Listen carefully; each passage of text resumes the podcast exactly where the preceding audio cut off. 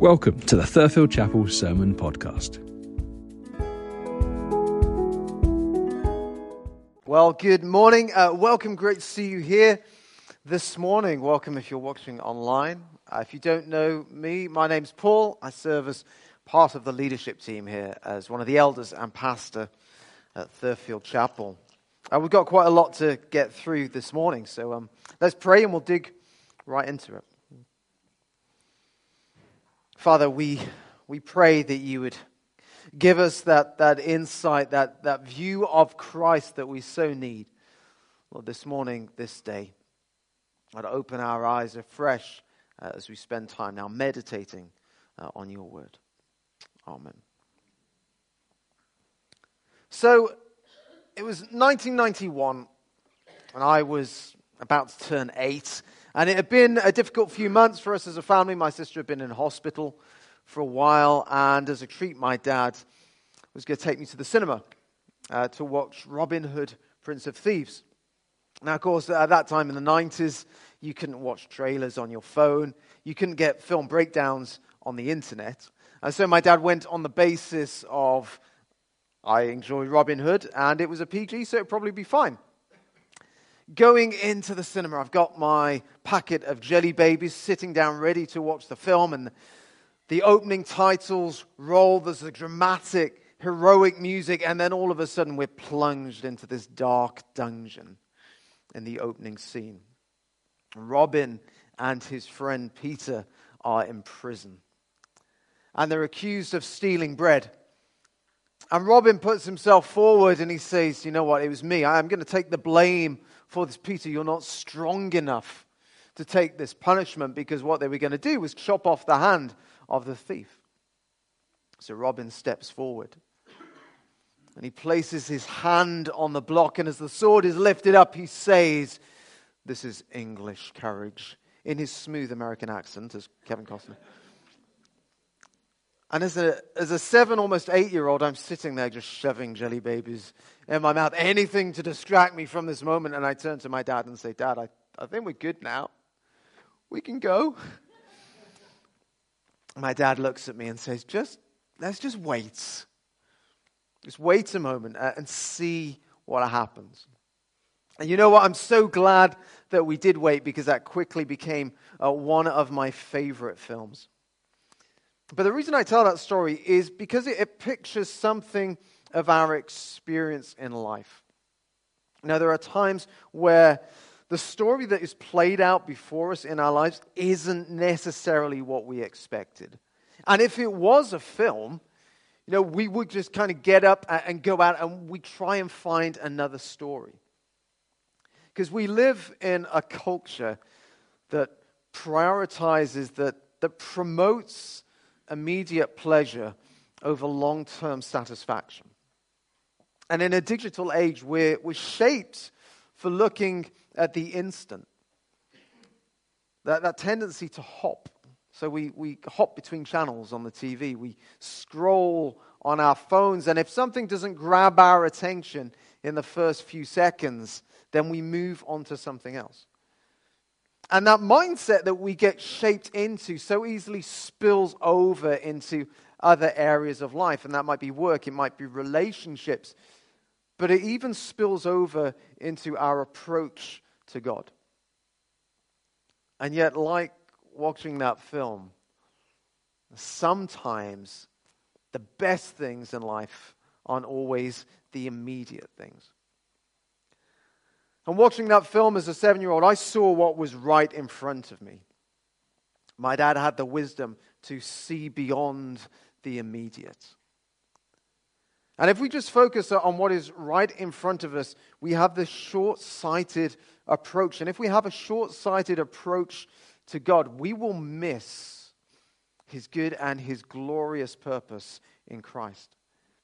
And in fact, it's more than that. If we have this short sighted approach, we will dismiss, we will reject God's good and his glorious purpose in Christ. And everyone's looking for the good life. Everyone is looking for deliverance in some form of another from the hardships, from the challenges that we face in life. And it can be easy for us to channel hop, to be drawn into the immediate. And yet, if we do that, we will miss, we will dismiss the real, the true deliverance that God has purposed in Christ. So, how do we avoid succumbing to a short term salvation? That's what we are going to see from our passage this morning. So, we're continuing our series uh, in Luke's gospel, this gospel written to demonstrate how Jesus is indeed the fulfillment of all God's plans, of all God's promises. And from the very beginning, his purpose has always been that the blessing of his presence extends over the whole earth. At this point in Luke's gospel, Jesus is journeying to Jerusalem with his disciples. His journey to Jerusalem, where he said he's going to suffer, he's going to die, and after three days be raised to life. Uh, and last week, we saw this hostility towards Jesus uh, increasing. If you didn't hear last week's sermon, do have a, a, listen to it. Really helpful things Andrew was drawing out for us there. And how Jesus pronounces this series of woes to say you're on the path of destruction. That's what a woe is to say this path that you're on is not a path that is going to end well. And this series of woes to those who misrepresent God.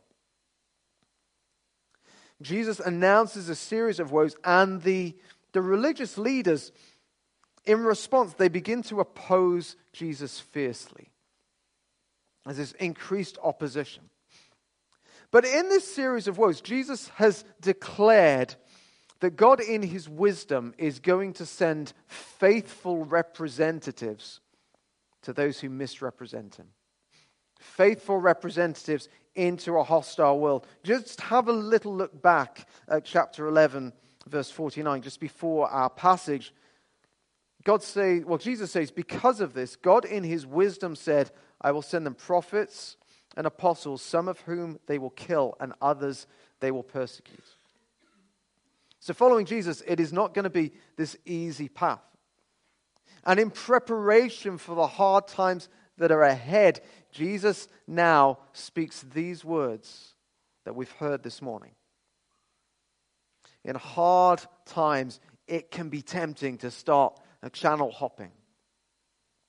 But Jesus warns against this short sighted approach. These paths that appear to offer life ultimately end in death.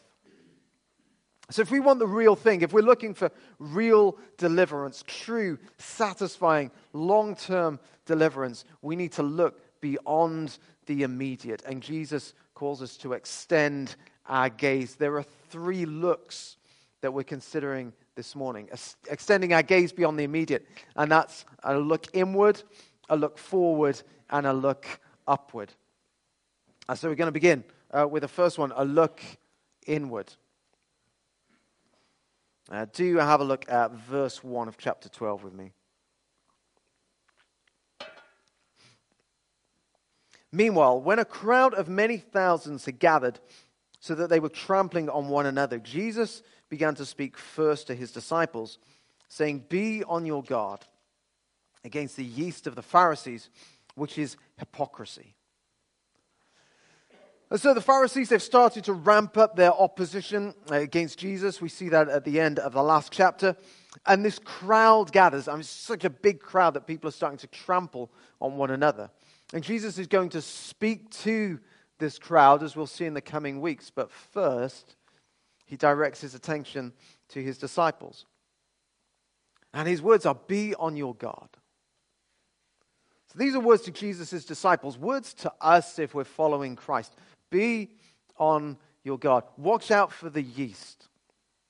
The yeast of the Pharisees. Now, now yeast is small, but it's, it's a very subtle thing, but has a massive impact. You only need a small amount of yeast and it works its way through a whole batch of dough. So Jesus says you need to watch out for this thing, this yeast, because it can easily creep in. And this yeast, we're told, is hypocrisy. Now, what is this hypocrisy that we need to guard against? Well, actually, Jesus told us last week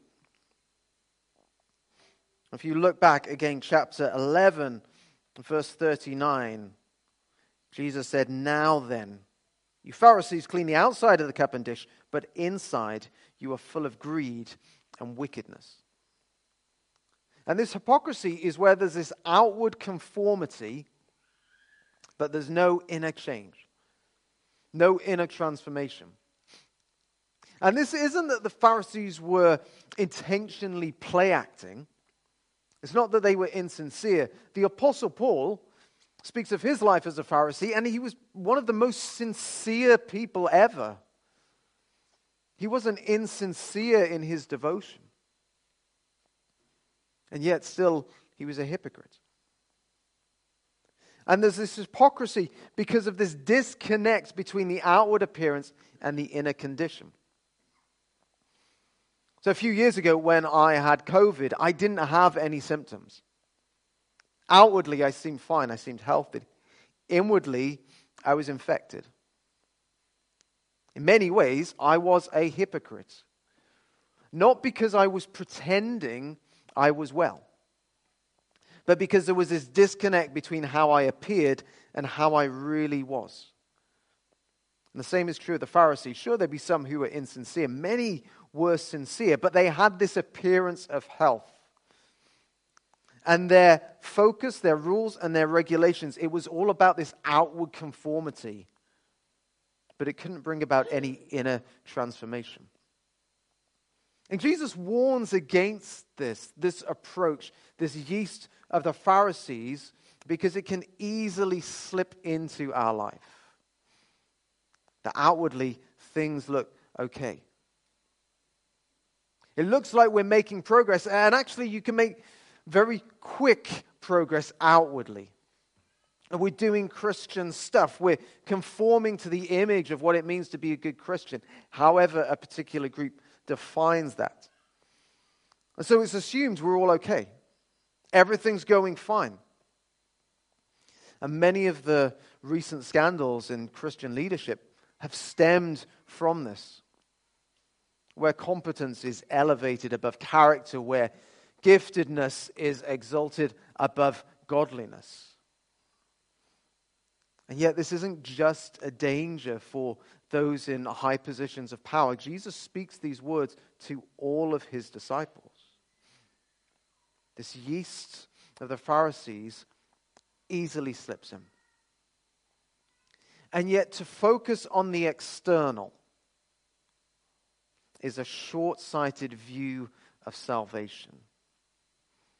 To just clean the outside of the dish and the cup, but to ignore what is inside, Jesus says, is sheer folly.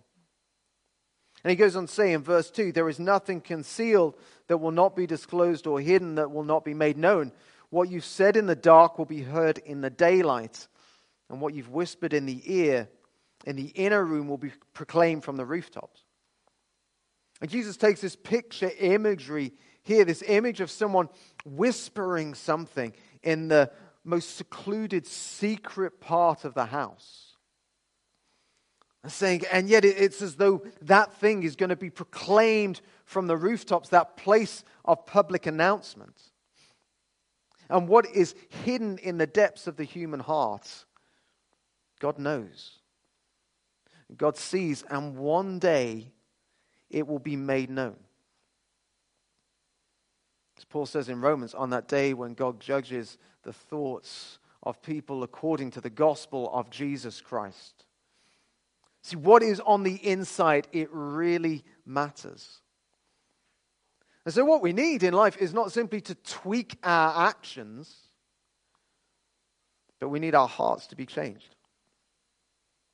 And that's why Jesus is going to Jerusalem. That's why he's going there to suffer and to die and to rise again because we need more than just rules. The Pharisees had plenty of rules, and an abundance of rules and more strategies isn't going to bring about the change that is needed. What we need is not more rules, we need a rescuer. And Jesus dies for our sins and he's raised for our justification, we're told in Scripture. That if we are in Christ, we are justified, which means to be declared not guilty, to be declared clean, as we sung earlier. A sinful soul, it is counted free. God makes this declaration, if we are in Christ, of not guilty. Not because of works that we've done, but because of Jesus' work for us on the cross. And that is a truth that has been treasured, it has been defended over the years that we are justified not by what we have done. We are justified, we are declared guilty through our union with Christ as we trust in Him. It's a truth that has been treasured and defended. And yet, the thing is, it's often after that that the yeast starts to slip in. We start to think it's as though Christ cleans, He wipes our slate clean, and then growth in Christ likeness is down to us. And if we land on the right strategies, if we come up with enough rules, and through our sheer determination that we will grow in godliness. And yes, we have Jesus for those times when we, we mess up and he will cleanse us again. But as though it's just down to grit and determination, as, what, as though what we needed was just forgiveness and then fortitude. As though Christ likeness is just about doing more stuff and knowing more stuff. And the more we do and the more we know, then surely the more godly we must be. And then it comes as a great shock when we hear of these people, when we see these situations of, of, people who knew so much stuff, who did so much stuff, and something is exposed in their lives. This ungodliness is exposed, and we wonder why. How could that have happened?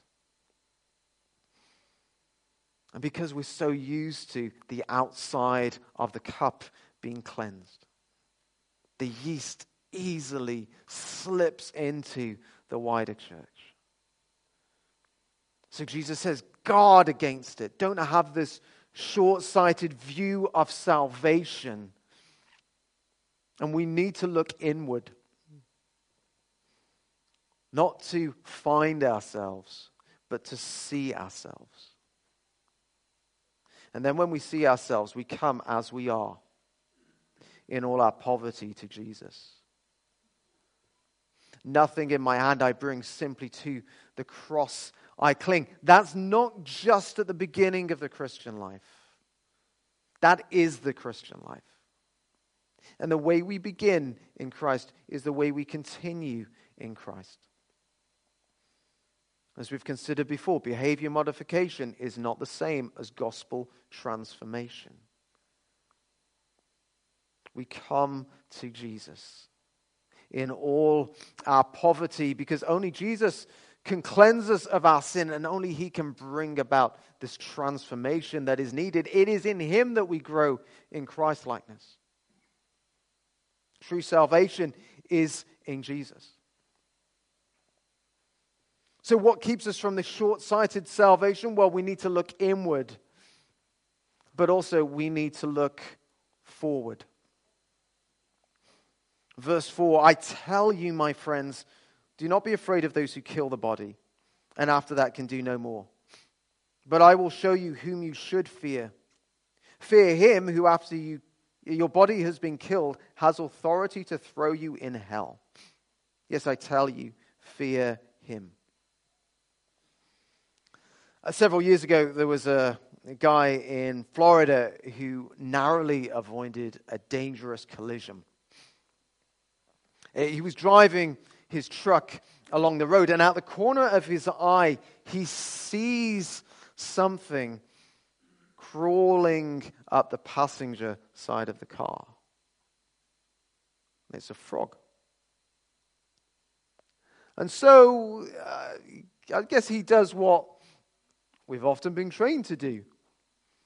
He gets out his mobile phone and he starts filming this frog crawling up the passenger side of the window. You can watch this online. And then the frog just seems to turn and look at him and then just takes this leap towards this camera. And you hear this cry as the camera drops to the floor. He almost crashes his vehicle. It's absolutely crazy. Just think about it. He's caught up focusing on a frog. It's a frog. It's not even a poisonous frog. I mean, what's the worst that a frog is going to do to you? Like, lick your face thinking you're a giant fly? So caught up with this frog that he ignores the real danger that's there, taking his eyes off the road. You're going to crash the vehicle. You crash the vehicle, what's going to happen? Jesus employs something of a similar logic here. Now, remember, this comes uh, in the context of what we saw in chapter 11, verse 49, of Jesus saying this increase in opposition, this persecution that's going to come against his followers. That it, it will result in persecution and maybe death. And Jesus says here, look, if you're going to fear something, don't fear people, fear God. To stand in opposition to humans, that might result in death, but if you, if you decide to stand in opposition to God, well, it's going to result in eternal death. If someone put a gun to our head and say, reject Christ or die,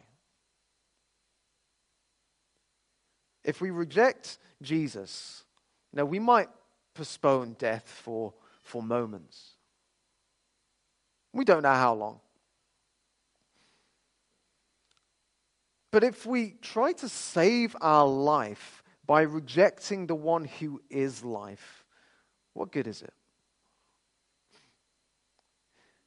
If we try to save ourselves by rejecting the light and allying ourselves with the darkness and thinking that's going to give us security, if we ally ourselves with the darkness, we just share in the fate of the darkness. And Jesus says, don't be short sighted. Don't just, don't just look at what's immediately in front of you. Look forward. I will show you whom you should fear. Fear him who, after your body has been killed, has authority to throw you into hell. Yes, I tell you, fear him. And yet, lest we get the wrong picture of God from this, Jesus goes on to say in verse 7 but don't be afraid. Don't be afraid. God's, God's not this bad person who's, who's getting some sort of glee out of causing people to suffer. Don't, don't reject the one who is good. He is good. And if you reject his goodness, then, well, you are going to share in, in the fate of the darkness. God is not like a harsh headmaster who gleefully rubs his hands, waiting to whip people who step out of line. God's not a harsh headmaster, he's more like a mindful mother. As we see in verse 6. Are not five sparrows sold for two pennies? Yet not one of them is forgotten by God. Indeed, the very hairs of your head are all numbered. Don't be afraid. You are worth more than many sparrows. Uh, this word here, penny, uh, translates a Roman coin that was the equivalent to about half an hour's wages.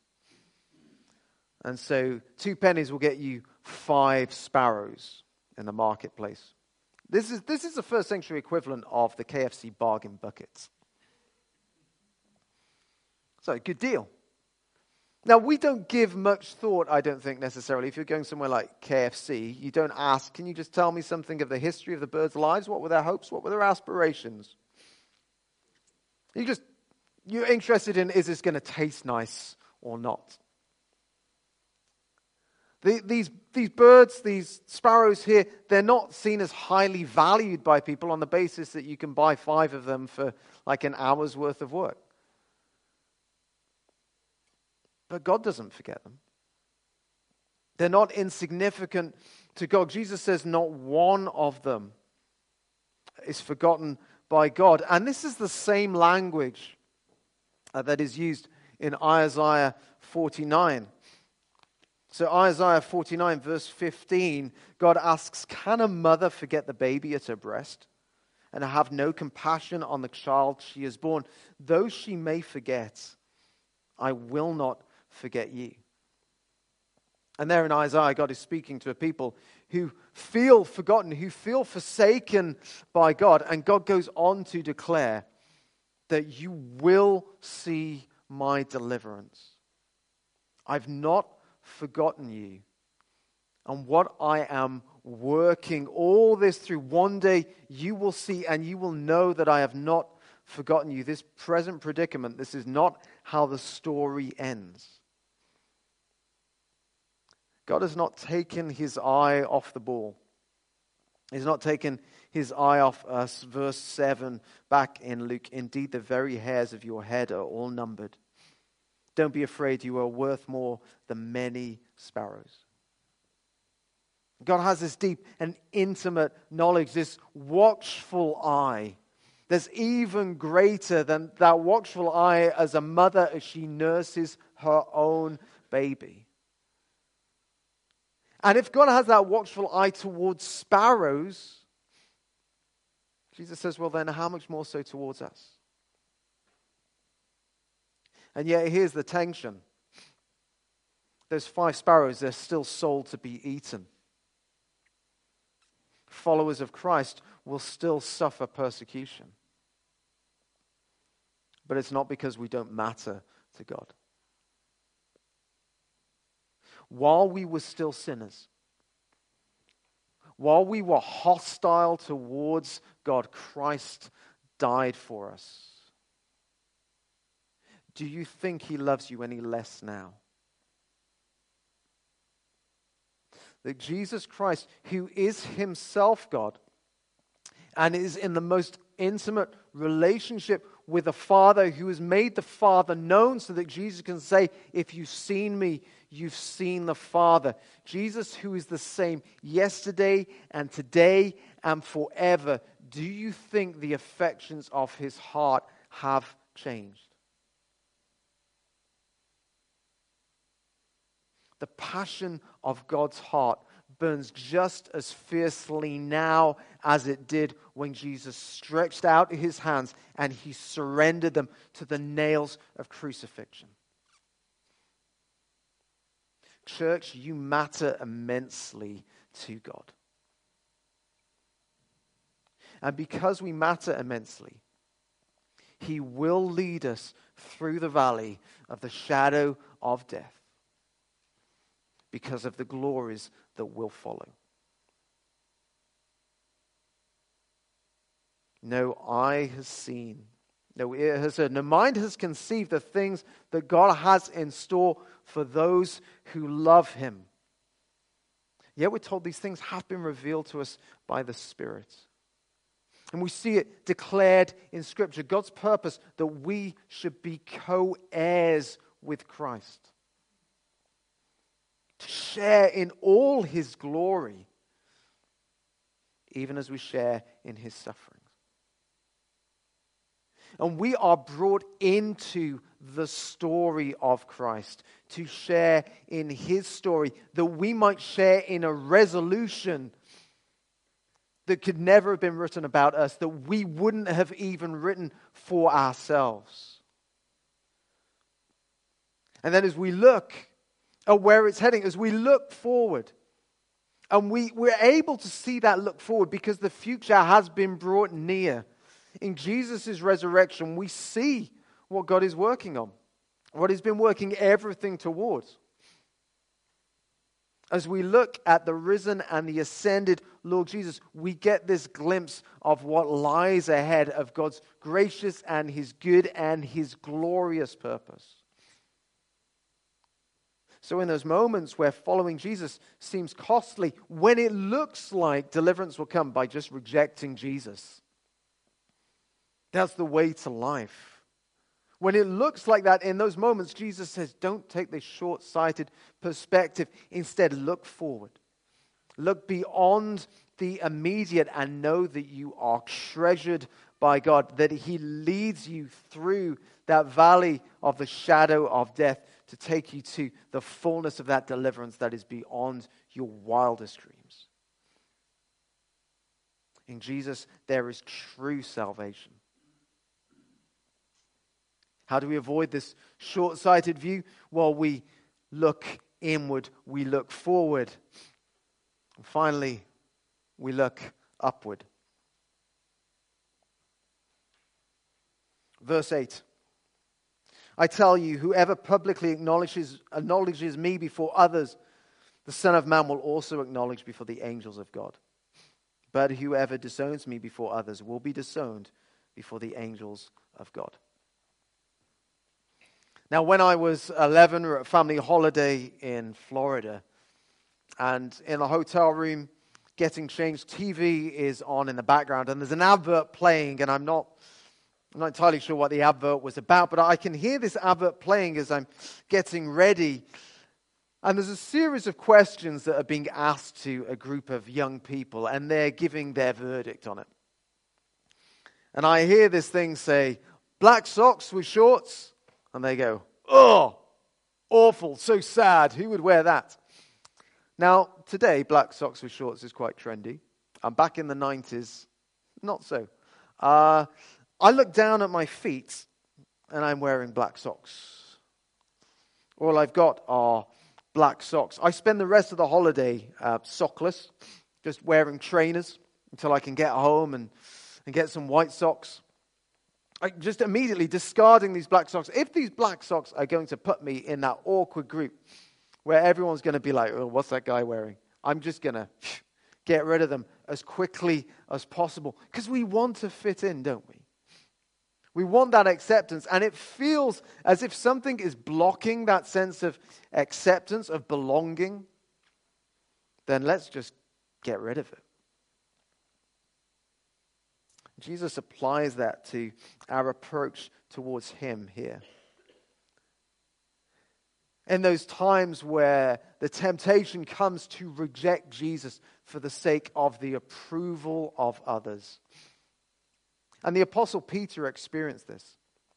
On the night that Jesus was betrayed, as Jesus is arrested and as he comes into the courtyard of the high priest, and Peter is there, and a young servant girl looks at him and goes, You're one of those disciples, aren't you? You follow Jesus.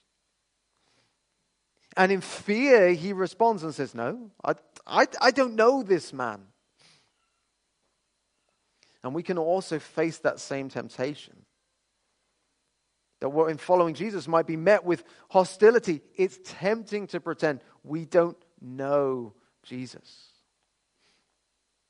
Because we want that acceptance. And yet, once again, to seek that kind of acceptance is a short sighted view. Denying Jesus doesn't provide the acceptance that we long for. And when Peter denied Jesus in the courtyard, he wasn't embraced by the group of people there. They weren't like, oh, yeah, come and join us. Come, come home for dinner. If someone asks you, Are you a Christian? Do you follow that Jesus guy? And we go, No. They're not going to say, ah, Come and be part of our family then. Come around for dinner. They're not going to invite us around to sit at their table every evening. They're not going to suddenly add us to their car insurance and write us into their will. And even if they did, because there are some parts of the world where if you belong to Christ, you are cut out from the community, you are cut out from the family. And yet, even if they did, even if they did bring us into that the sort of closest intimacy of that family group, it is poverty compared to the true acceptance that comes through Jesus Christ. Verse 8 I tell you, whoever publicly acknowledges me before others, the Son of Man will acknowledge before the angels of God. What a level of acceptance! That the King of Kings, the Lord of the universe, would stand before the angels and say, That's my brother. That there is my sister. This is my family, and everything I have, it belongs to them. That's the kind of acceptance, the kind of embrace that floods and overflows our deepest longing. Jesus continues in verse 10 Everyone who speaks a word against the Son of Man will be forgiven But anyone who blasphemes against the Holy Spirit will not be forgiven. And there are occasions where we might respond in fear, denying Jesus just as Peter did. But if we turn back to Jesus, He's not going to hold it against us. There is forgiveness. And where our hearts are, are cold and our affections are weak, Jesus' affections aren't diminished. If we come back to Him, He says, there is forgiveness. And as the coldness of our heart is revealed, again, we come to Jesus in our poverty, looking to Him, just as we considered earlier. And here's the thing you know, any inward look has to be followed by an upward look. The inward look has to be followed by an upward look. We have to come to Jesus. Speak a word against the Son of Man, it will be forgiven, but everyone who blasphemes against the Holy Spirit will not be forgiven. What does that mean? Sometimes people worry that they may have committed the unpardonable sin. Does this mean I'm done with? Normally, if we're worrying about it, chances are we haven't. In Luke's second volume, the book of Acts, Acts chapter 7, Stephen is speaking to the religious leaders, and there he speaks of their continued, their persistent rejection, their resistance to the Holy Spirit by their refusal to accept God's chosen deliverer hardening their hearts against God's deliverance. And this blasphemy of the Holy Spirit, this persistent rejection of God's deliverance in Jesus the Messiah. Because it is in Jesus, it is through Jesus, there is the forgiveness of sins. So to continue to reject Him is to have no forgiveness.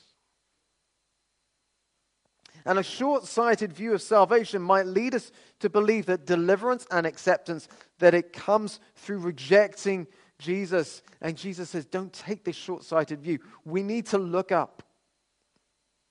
Look up and see the eternal deliverance and acceptance that is secure in Christ. That it is in Him that we are welcomed into the family of God. And no matter how far away we might have been, in Jesus, we're brought near. These times of trial will come. And Jesus says, look beyond the immediate to God's purposes, to his promises, and also to his provision. Verse 11 When you are brought before synagogues, rulers, and authorities, do not worry about how to defend yourselves or what you will say for the Holy Spirit will teach you at that time what you should say. And it can be easy for us to worry about what is around the corner. Though we don't know for certain, we can easily start to imagine what things might befall us. And then what will I do if this happens? And how will I cope in this situation? And again, Jesus instructs us that this time look up because what you cannot imagine, what you cannot foresee, is how the grace of God will meet you at that moment.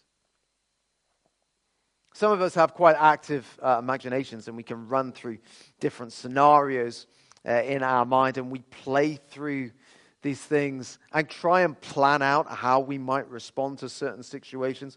And it can get very exhausting. And there's always a limit because we know there may be something that we haven't thought through, or there's a way that we can't see out of that thing, and we can easily become stressed and anxious. And Jesus here says, Don't worry. Don't spend your time worrying about it. Because what you haven't factored in, what you cannot factor in, is how I will provide for you. Because it hasn't been given that yet. In that hour, it will be given. But Jesus says it hasn't been given yet. But when that moment comes, the Holy Spirit will give you everything you need. In this particular context, those words to speak. Those words of defense. Just to sneak in one quick uh, last illustration uh, and to crib something from Corrie ten Boom, uh, who we looked at a few weeks back. When we go to London as a family uh, on the train, and whether it's you're going through the underground or at some of the sort of bigger stations, and you have those gates that you have to go through. I give my children their ticket to get through the gates when we get to the gate. When they need it, when they need that ticket for that gate to open, that's the moment that I give it to them. And they don't need to sit on the train and on that journey worrying and stressing about how am I going to get through those exit gates. Because I've got the ticket, it's safe and secure. And when we get there, when they need it, that's when I'm going to give it to them. And the same is true with God's grace. His grace is sufficient for us, and it is perfectly timed. There's a great deliverance in Christ. And so, what is to keep us then from this short sighted salvation? Well, as we've considered this morning, this look inward, this look forward, this look upward, and in all those looks, we need to be looking to Jesus Christ. Because it is in Him, it is through Him that true salvation, true deliverance is experienced. Let's pray.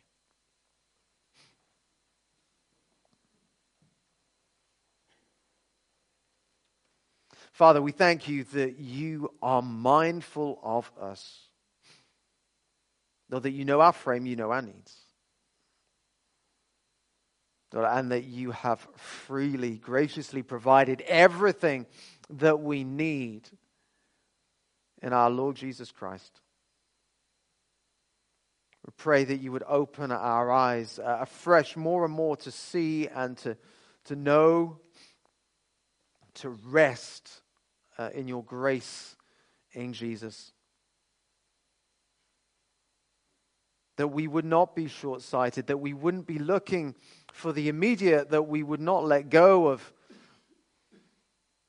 of that eternal security that you have given us in Him. And for those maybe who are here this morning or, or who are listening who don't yet know well, that true deliverance in Jesus.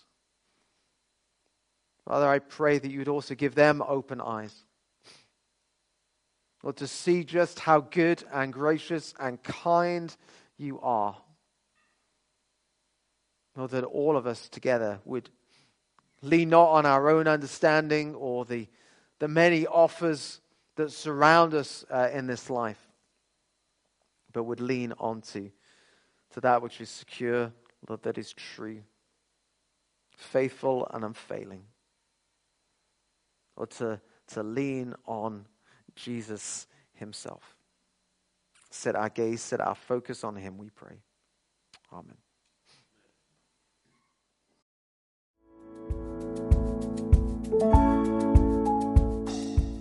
Thank you for listening. If you have any questions or would like prayer relating to anything you've just heard, then please do get in touch. We would love to hear from you. You can do so by emailing us using hello at thurfieldchapel.org or fill in the contact form on our website or send us a message on social media. Thank you again, and please do join us next week online or in Thurfield itself at one of our services or events. We would be delighted to welcome you. God bless.